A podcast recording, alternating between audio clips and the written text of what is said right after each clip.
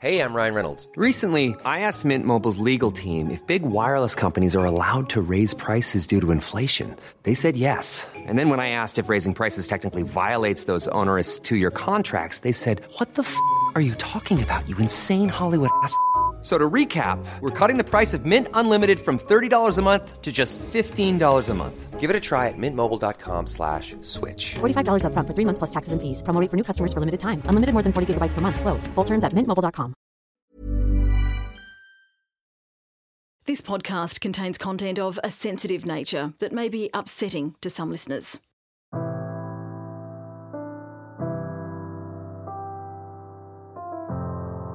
I filled the prescription, started on that journey, and have been medicated ever since. I mean, for me to spend three years in a mental health system and to come out worse off than I was going in speaks volumes.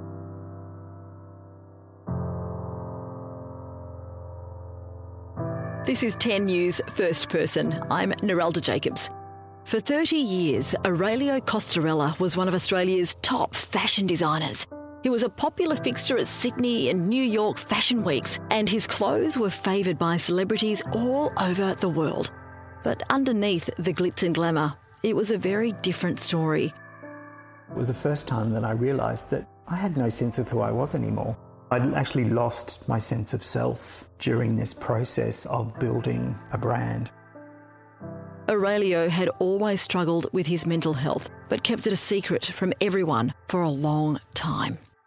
10 News First reporter Lee Steele with this story. Mum was a home dressmaker. I spent a lot of my time at home with mum when I was young, just the two of us, because dad worked away for you know, weeks at a time. Just watching mum cut and sew, because she made all of our clothes growing up. Very rarely bought anything. She was very skilled. I started sewing around the age of 10. Mum had a Singer Treadley sewing machine that she brought from Italy with her, and it was one of the very few possessions that she brought out. They didn't have a lot. Sewing, I mean, I just was something that came quite naturally to me. As a kid, I would sit at the, the machine and I would literally just be stitching together scraps of fabric and bits of newspaper and anything I could get my hands on. And by the time I was 10, I made my first fully fledged garment, which was a red and white paisley halter neck top for the granddaughter of the woman who lived next door. So I guess it was always there, it was always a part of who I was, and it, I grew up around it and observing it. But it was never a career option that I had considered. I studied architecture for two years because I've always loved architecture, and a lot of my fashion work was informed by architecture. A lot of it was very kind of 3D and sculptural, and, and that's actually how I taught myself to make patterns.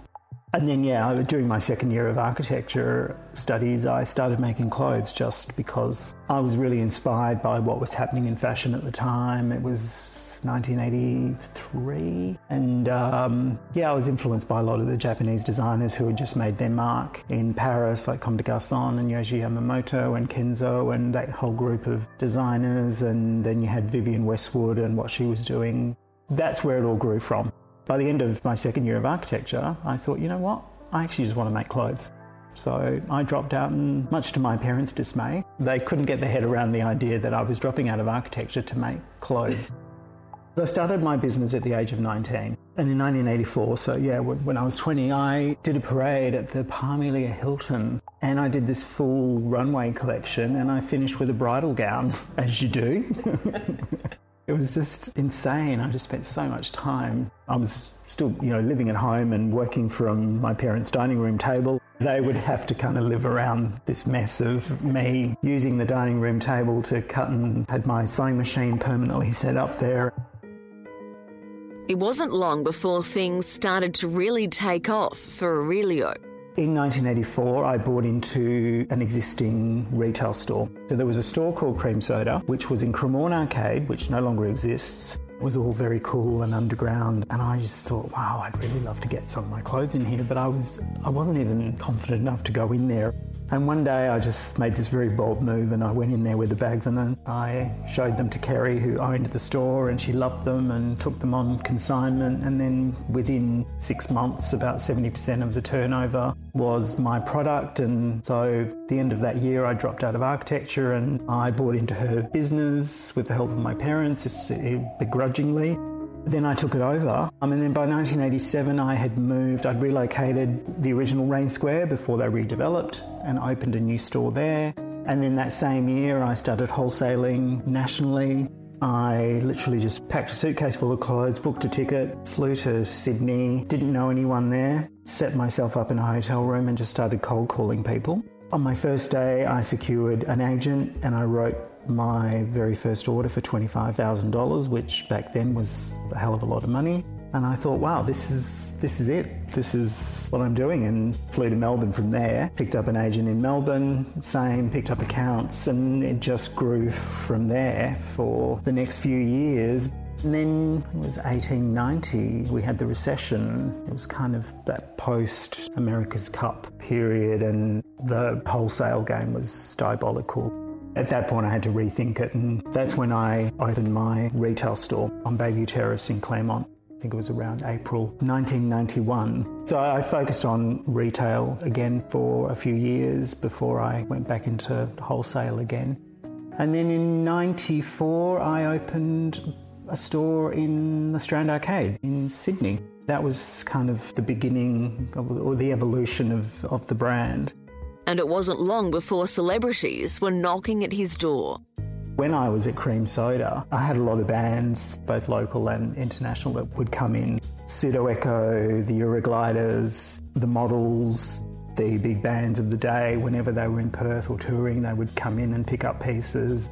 The only person I didn't recognise was Amanda from the Eurogliders. And it was quite funny because she'd been in a few times and she always bought pieces. And then one day she came in and we were chatting and she said, oh, I love wearing your clothes. They work really well on stage. And I was like, oh, okay, what do you do? She said, I play keyboards in a band. I said, oh, anyone I've ever heard of? She said, yeah, the Eurogliders. And I was like, oh, whoops. The Cate Blanchett story is one that I'm particularly fond of. That was in 2000. So that was when I actually relaunched my brand at Fashion Week in Sydney. And I remember that the, the day of that show so significantly because it was pouring with rain. And of course, I was already terrified about the, you know, the whole prospect of relaunching my brand because it was I'd gone through quite a difficult time in the years prior to that because I'd actually lost my business, um, had to declare myself bankrupt. So coming back from that was was difficult. But the show was so well received, and the moment the show finished, I was backstage and I was sobbing because I literally thought, how on earth did I pull this together? It was just such a, it was a relief. It was, it was overwhelming. I worked for months to pull this collection together and um, really put everything on the line. So there I am in tears backstage. I get a tap on my shoulder, and it was Karin Upton Baker, who was the editor in chief of Harper's Bazaar at the time. And she said, Aurelia, we you know, absolutely loved your show. It was so beautiful, and I've got someone here who'd like to meet you. And I looked over his shoulder, and it was Cate Blanchett. And I was just like, oh my God. And you know those moments when you just meet someone that you've just absolutely, who's a you know, work you've adored. And I just, in that moment, I just went, completely dumb. she was a big fan and she actually picked my show as her show of the week, which was a huge honour.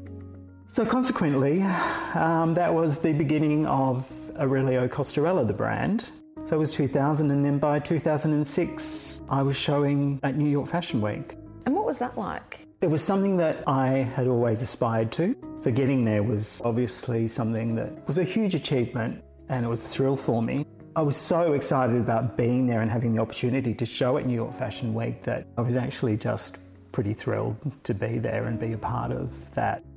We went on to show in New York for quite a few seasons. Up until September 2008, I did a show at Bryant Park, which again was another huge achievement for anyone showing at uh, New York Fashion Week.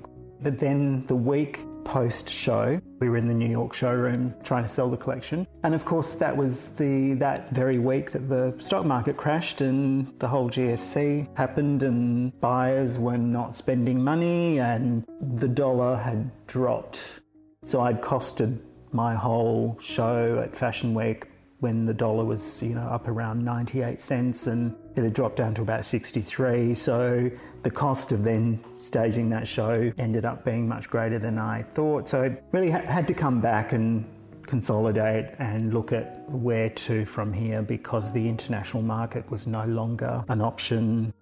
You have to reinvent yourself. You know, within months, you've really got to come back and find a whole new strategy and find a way forward. There was a lot of pressure around that, along with the pressure of having to produce collections every, you know, three to four months and be ahead of the game. So I was always working at least six to 12 months ahead of myself. So whilst I'm showing a collection, I'm already working on the next collection. And then, whilst you're doing that, you're in production and having to deliver the current season. So, at any one time, you're working across two or three different collections. But unfortunately, the pressure of keeping up with trends and growing a business had started to take its toll before this point. The joy for me came out of the creative pursuit. That's the piece that I love.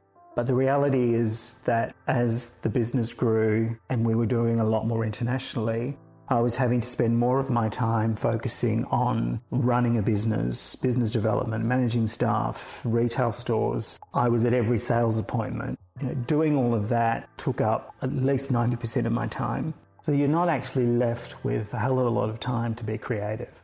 So I did a lot of my creative stuff sitting on a plane between, you know, New York and Paris or which all sounds very glamorous, but it's not. You know, there's this misconception around the fashion industry that it's glamorous and it's fabulous and it's and it's just it's not. It's just bloody hard work. And that's the bit that people don't see. And that was the bit that I was struggling with privately. the bit that I didn't share with anyone. So I was already well into my mental health journey by this point. And that really that began, you know, back in 1996, 97 that's when I was first diagnosed with major depressive disorder and prescribed antidepressants for the first time. And that was literally, uh, you know, around the, the fallout from a business partnership that didn't go according to plan, me having to step away from the business, having to declare myself bankrupt. Um, and I went through a period where I didn't leave the house for three months. I didn't see anyone or talk to anyone. If the phone rang, I would just go into full blown anxiety. I wouldn't answer it. If someone knocked at the door, I would hide. I just, I couldn't function at all. At that point, I didn't ever, I didn't know that I would come back from that. And I certainly didn't feel like I wanted to be in the fashion industry any longer. That was the beginning of a period of my life that I didn't talk about to anyone and even the whole concept of being prescribed antidepressants. I sat on that prescription for a month before I actually filled it because I just didn't want to go down that path. And a lot of that came from the fact that I grew up watching my mother struggle with anxiety and depression. From a very early age, I just had these recollections of her taking pills all of the time. I didn't understand what that was or what that meant, but I knew that she wasn't well, that she would spend days in bed and then what I discovered when I was old enough to understand was, as it turns out, my mum was having electric shock therapy. Not only that, she was actually prescribed benzos whilst she was pregnant with me. And it's only been in recent years that I've really understood the implications of that for me because benzodiazepines are actually transferred in utero, which would explain why I was such an anxious child. I was very fearful as a kid terribly anxious. Socially, I there was a lot of anxiety. I didn't want to go to school. I, you know, anxious about getting on a bus. Just things that seemed so normal for everyone else around me, but for me, these things were terrifying. But I, I didn't know what was happening as a child. And it's only now that I look back at that period of my life and recognize so we, there is a lot of trauma there from early childhood that I was totally unaware of. I remember this vivid recollection of my sister taking me to school for the first day and uh, the teacher asking my name. And, you know, my sister said, you know, it's Aurelio. And she said, oh, no, that's too hard. We'll just call you Ray. And then it stuck. Having your kind of identity changed on your first day at school, grade one, you know, as a six year old was kind of weird. So that all led to, you know, that receiving that first prescription and just having those memories of my mother taking pills and thinking, no, I don't want to be that person. But it got to a point where I just I didn't function. So I filled the prescription, started on that that journey and have been medicated ever since.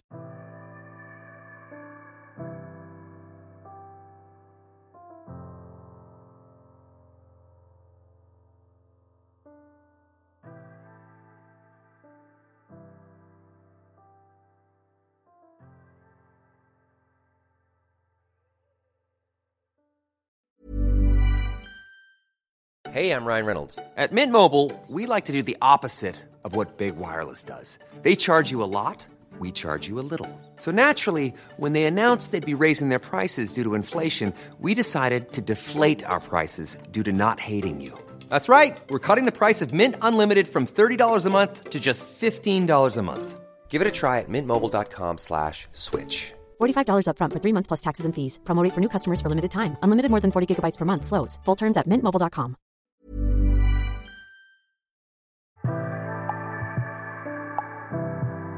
Aurelio's career reached its peak in 2014, and this came with its own kind of pressure. I went through a period where I started having quite severe panic attacks. It got to a point where they were pretty much on a daily basis. Behind closed doors in the office, I didn't want my staff to know what was going on. So, again, you know, I spent years covering up the fact that I was struggling with my mental health. Being in the fashion industry requires you to be visible and do all of those things that didn't come naturally to me because I am actually an introvert. I'm most comfortable when I'm sitting at home on my couch watching television. That's my comfort zone, and having to attend events was not something that I particularly enjoyed, something that I struggled with. And one of the most annoying things about that was the number of people that would come up to me and say, Oh my God, you've got the most amazing life, and you get to travel and meet all these celebrities, and you know, it must be so glamorous. I would just look at them, and I never really knew how to respond. But it got to the point where it just became so tedious because I thought, you actually have no idea what I'm going through privately. By December 2014, I literally walked out of the office. I said to my staff, I'm going, I'm not well, I don't know if I'll be back. On the 2nd of February 2015, I had my first admission to the Perth Clinic. It was an eight week admission, and it was during that time that I decided that it was time for me to talk about my mental health journey. It was the single most important thing I've ever done. By sharing my story, it was just like this weight had lifted. I was finally able to be honest about who I was and the journey that I was on. I didn't have to pretend anymore. If I wasn't okay, I could tell people. And there was something really powerful about that. So there was this shift in the way that I operated and the way that I interacted with people and just having that ability to say, do you know what? I'm actually not in a good space at the moment. But for years and years and years, it was just like, yeah, sure, yep, yep, what do you, yeah, sure, yep, I'll do that, not a problem. I wouldn't speak out about things. Someone had done something wrong by me. I, I was not that person that would confront them. But that had to change for me because I realised I wasn't being true to myself. During that first admission to the Perth Clinic, I was doing one on one sessions with a therapist. It was really eye opening because it was the first time that I realised that I had no sense of who I was anymore. I'd actually lost my sense of self during this process of building a brand. When you were saying to people, I just can't come tonight, I'm not ready, I, I can't work on this, did you find that that was well received? It was actually, but that's because I was able to be honest about the journey that I had been on. And had I done that much sooner, I could have saved myself a lot of anguish over the years but I wasn't ready. When I thought about it back then, I thought, no, there's no way that I could talk publicly about what I'm going through. I mean, people, what will people think? I never thought, no, this is actually about me. This is about what's best for me. And this was the, the wonderful thing, and probably the only wonderful thing about being in the mental health system and, having spent well, over a three year period, 51 weeks as an inpatient, was the number of people that I met and the conversations that I had And we're talking from 14, 15 year old adolescents to 80 year olds about their mental health journeys and the discrimination that they've come up against or their fears around disclosing their mental health status. Some of the stories I heard, one particular case, someone that I became good friends with had asked her employer for some time off to deal with some mental health issues, and it was suggested to her that she should consider resigning or they'd have to let her go. She was the manager of a team of, you know, 20 people. And I just thought, what? Surely they can't do that. But then this was a recurring theme. I was hearing this a lot about people that were having to take annual leave to go into the clinic without their employer knowing where they were. And I thought, wow, I'm actually in a really fortunate position that I've been able to step back from my business. I have a team there who are carrying on without me. And people from all walks of life, you know, business owners and doctors and lawyers. And then there were people that had been living on disability for 10 years because their mental health issues were so complex that they weren't able to work. That wasn't an option for them. Someone who was living in the back of a camper van because she couldn't afford anywhere to live people that were in the Perth clinic because they couldn't afford to pay rent. So they were in between accommodation, had to find somewhere else to go. So these are all the things that you hear about when you're actually in that system and stories that I would not have heard otherwise. And it really opened my eyes to the much bigger problem, the social issues that are attached or that, that coexist with mental health. And these are issues that are still not being addressed. We have such a long way to go to fix not just the mental health issue, all of those other issues, the alcohol and other drug issues that live in that same space, the homelessness. So, what are the biggest changes that you want to see? What are some of those areas that in Australia with our mental health system that just do need to be worked on? Do we change our thinking with treatment? All of that all of that. I mean, fundamentally, our mental health system, and this is not just a West Australian issue, this is an issue nationally. We need to go back and reassess the whole model of care because it just is not working.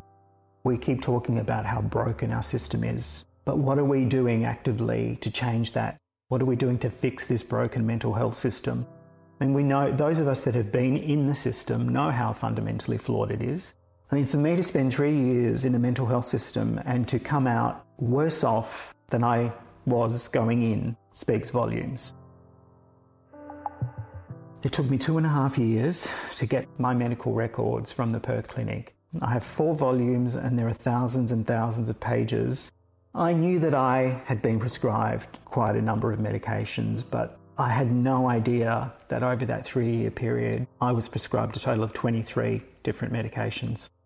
And a lot of those medications were used off label. Off label medications are meds that are used, antipsychotics, for example, are commonly used off label. So that whilst I don't have issues with psychosis, they are given to people dealing with depression to augment the effects of antidepressants because we got to a point where there wasn't an antidepressant that would work for me.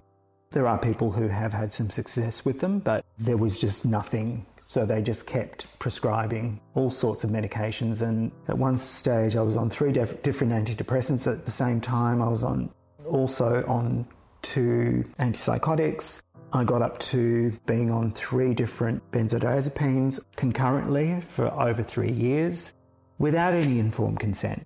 And this is the big piece the informed consent piece. Most people don't even know what informed consent in relation to psychiatric prescribing is. So how can they be provided informed consent if they don't even know what? what I just have so many conversations with people who have been harmed by psychiatric meds.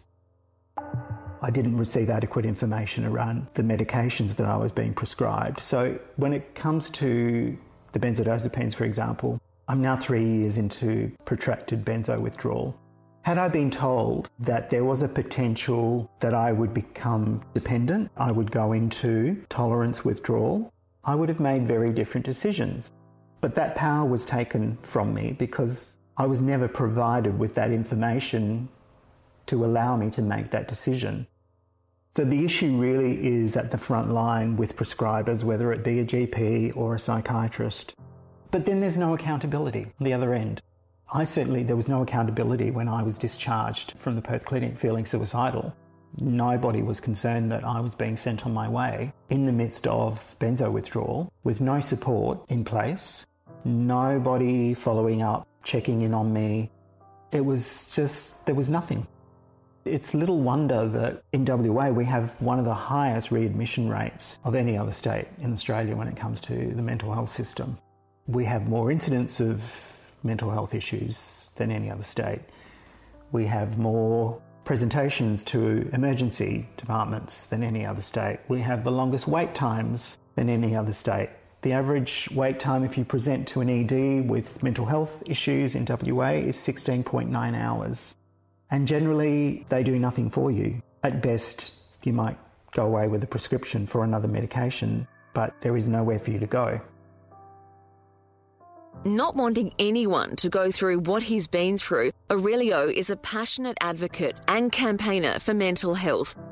Among others, he's lent his voice to the Prevent Support Heal campaign, an initiative run by the Western Australian Association for Mental Health.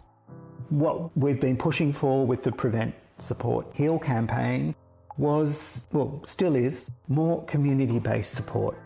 Shifting the focus of support from that crisis, that clinical end, to a community base where people are actually getting early intervention, prevention. The number of parents that reach out to me with stories about their 14, 15, 16 year old who can't get access to any care you know, six month wait time to see a psychiatrist.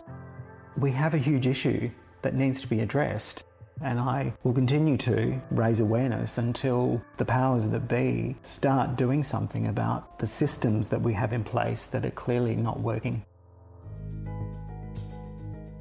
These days, Aurelio has managed to find a different outlet for his creativity that's not connected to the fashion world. I need a creative outlet, and I get that through my painting, my artwork. And that's great because it's something I can do on my own when I'm feeling well enough to do it. But there's no pressure for me to do it. It's not like I'm working to a deadline. I create works and sell them if I choose to, but the wonderful thing about it is it's a creative pursuit that I have complete control over.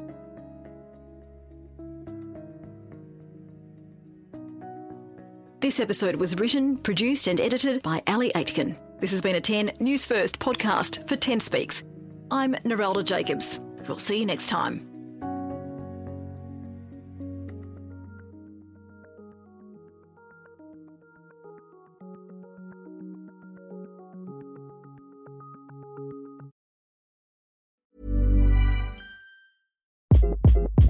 Hi, this is Craig Robinson from Ways to Win, and support for this podcast comes from Invesco QQQ. Invesco QQQ is proud to sponsor this episode and even prouder to provide access to innovation for the last 25 years. Basketball has had innovations over the years too. We're seeing the game played in new ways every day. Learn more at Invesco.com slash QQQ. Let's rethink possibility. Invesco Distributors, Inc.